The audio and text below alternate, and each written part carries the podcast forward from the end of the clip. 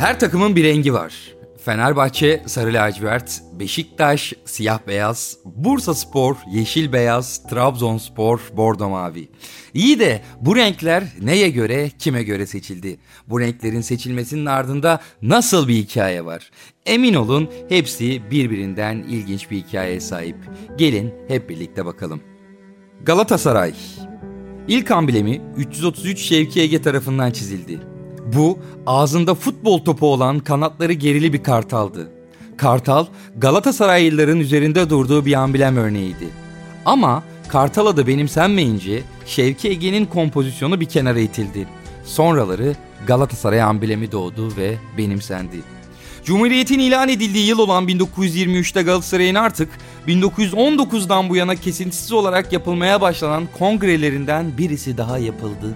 Kulüp henüz 18 yaşındaydı ve bu kongreye özel gençler daha çok ilgi göstermişti. Ancak bu kongrenin tarihi bir özelliği olacaktı. O güne dek elde ettiği başarılarla kendisini hem ülke içinde hem de ülke dışında kabul ettiren Galatasaray'ın bir kulübün sahip olması gereken bir alameti farikaya yani kendisine özgü sembole ihtiyacı vardı. Amblemin ortaya çıkışı kendi halinde sessiz sedasız, mütevazı Ahmet Ayetullah isimli bu gencin kalemi sayesinde olmuştu. Arkadaşlarının kısaca ayet olarak çağırdıkları Ayetullah, kendisi gibi bir dergi çıkarmaya ve bu sayede Galatasaraylı öğrencilerin sesi olmaya meraklı olan arkadaşı Şinasi ile Kara Kedi adı verdikleri bir dergi çıkarmaktaydı. Daha önce söylediğimiz gibi dergi öyle matbaada basılan bilindik dergilerden değildi. Bu dergi tüm arkadaşların katılımıyla hazırlanıyor ve ayetin inci gibi el yazısı ile de yazılıyordu. Yani söz konusu dergi tam anlamıyla el emeği, göz nuru bir çabanın ürünüydü. Lise 1. sınıf öğrencisi olan Ayet'in ağırlıklı olarak arkadaşı Şinasi ile birlikte hazırladığı Kara Kedi'nin çizeri Ayet inanılmaz bir çizgi yeteneğine sahipti. Ayet'in müthiş gözlem yeteneğiyle birleştiğinde dönemin yatakhane kültürü, lise, gündelik hayatı, İstanbul yaşamı, Beyoğlu ve birçok değişik olaylar üzerinde canlı bir arşiv oluşturuyordu. Ayet harf devrimi öncesinde kullanılan alfabenin G ve S'ye karşılık gelen Gayın ve Sin harflerini ahenkli bir tasarım ile birlikte çizmiş, her zaman yaptığını yaparak ortasına da kendi dergisinin adını ve logosunu o sevimli kara kedisini yerleştirmişti. Çizim hemen hemen herkesin çok hoşuna gitmişti. Galata ve saray kelimelerinin baş harflerinin çok şık bir tasarımla istiflenerek bir araya getirilmesinden oluşan tabii ki kara kedisiz bu amblemin kulüp yöneticilerine gösterilmesi kararı verildi. İşte kulübün 1923 yılında toplanan kongresi bu çalışmanın heyete sunulması ve kabul edilmesi için çok iyi bir fırsattı.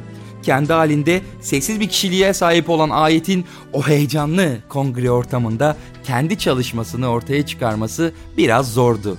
Ama daha atılgan karakterli yakın dergi arkadaşı Şinasi Gayın Sinli resmi ayetten alarak kongreye sunmaya karar vermişti. Ama o da sonuçta çok gençti. Bir noktadan sonra elindeki bu amblemle ortaya çıkmaya cesaret edememişti. Tekrar yerine oturmuştu. Daha oturaklı, sözü geçen bir üyeye ihtiyaç vardı. Şinasi'nin yanı başında oturan Doktor Namık. Bir girişimde bulunmuş ve Şinasi'nin elindeki taslağı alarak kürsüye atmıştı kendini. Doktor Namık konuşmasına "Arkadaşlar, genç kardeşlerimizden Şinasi Reşit kongremize bir rozet şekli getirmiştir. Kulübümüzün remzi ve rozetimiz olarak kabul edilmesini teklif ederim." diyerek başladı. Sonrasında da Şinasi'den aldığı büyük bir resim kağıdına çizilmiş olan sarı kırmızı Gayın Sini ortaya çıkardı. Resmin ortaya çıkmasıyla birlikte salonda büyük bir alkış koptu. Ve tüm Galatasaraylıların gönülden ittifakıyla üzerinde hiçbir tartışma olmaksızın bu amblem kabul edildi. Artık Galatasaray'ın da tüm dünyadaki önde gelen kulüpler gibi bir amblemi kendisini sembollerle tanıtmasını sağlayacak bir logosu olmuştu. Ayet'in eliyle yazdığı öğrenci dergisinin kapağı için tasarladığı amblemin kulübün resmi logosu haline gelmesi ve kongrenin aldığı kararla kullanıma işlerlik kazandırılması sonrasında söz konusu amblem ilk kez 1925 yılında yeni kurulmuş olan Galatasaray Talebe Sandığı'nın zarf ve mektup kağıtlarında kullanılmıştı. Daha sonrasında ise lise öğrencilerinin kasketlerine ve ceketlerine işlenmişti.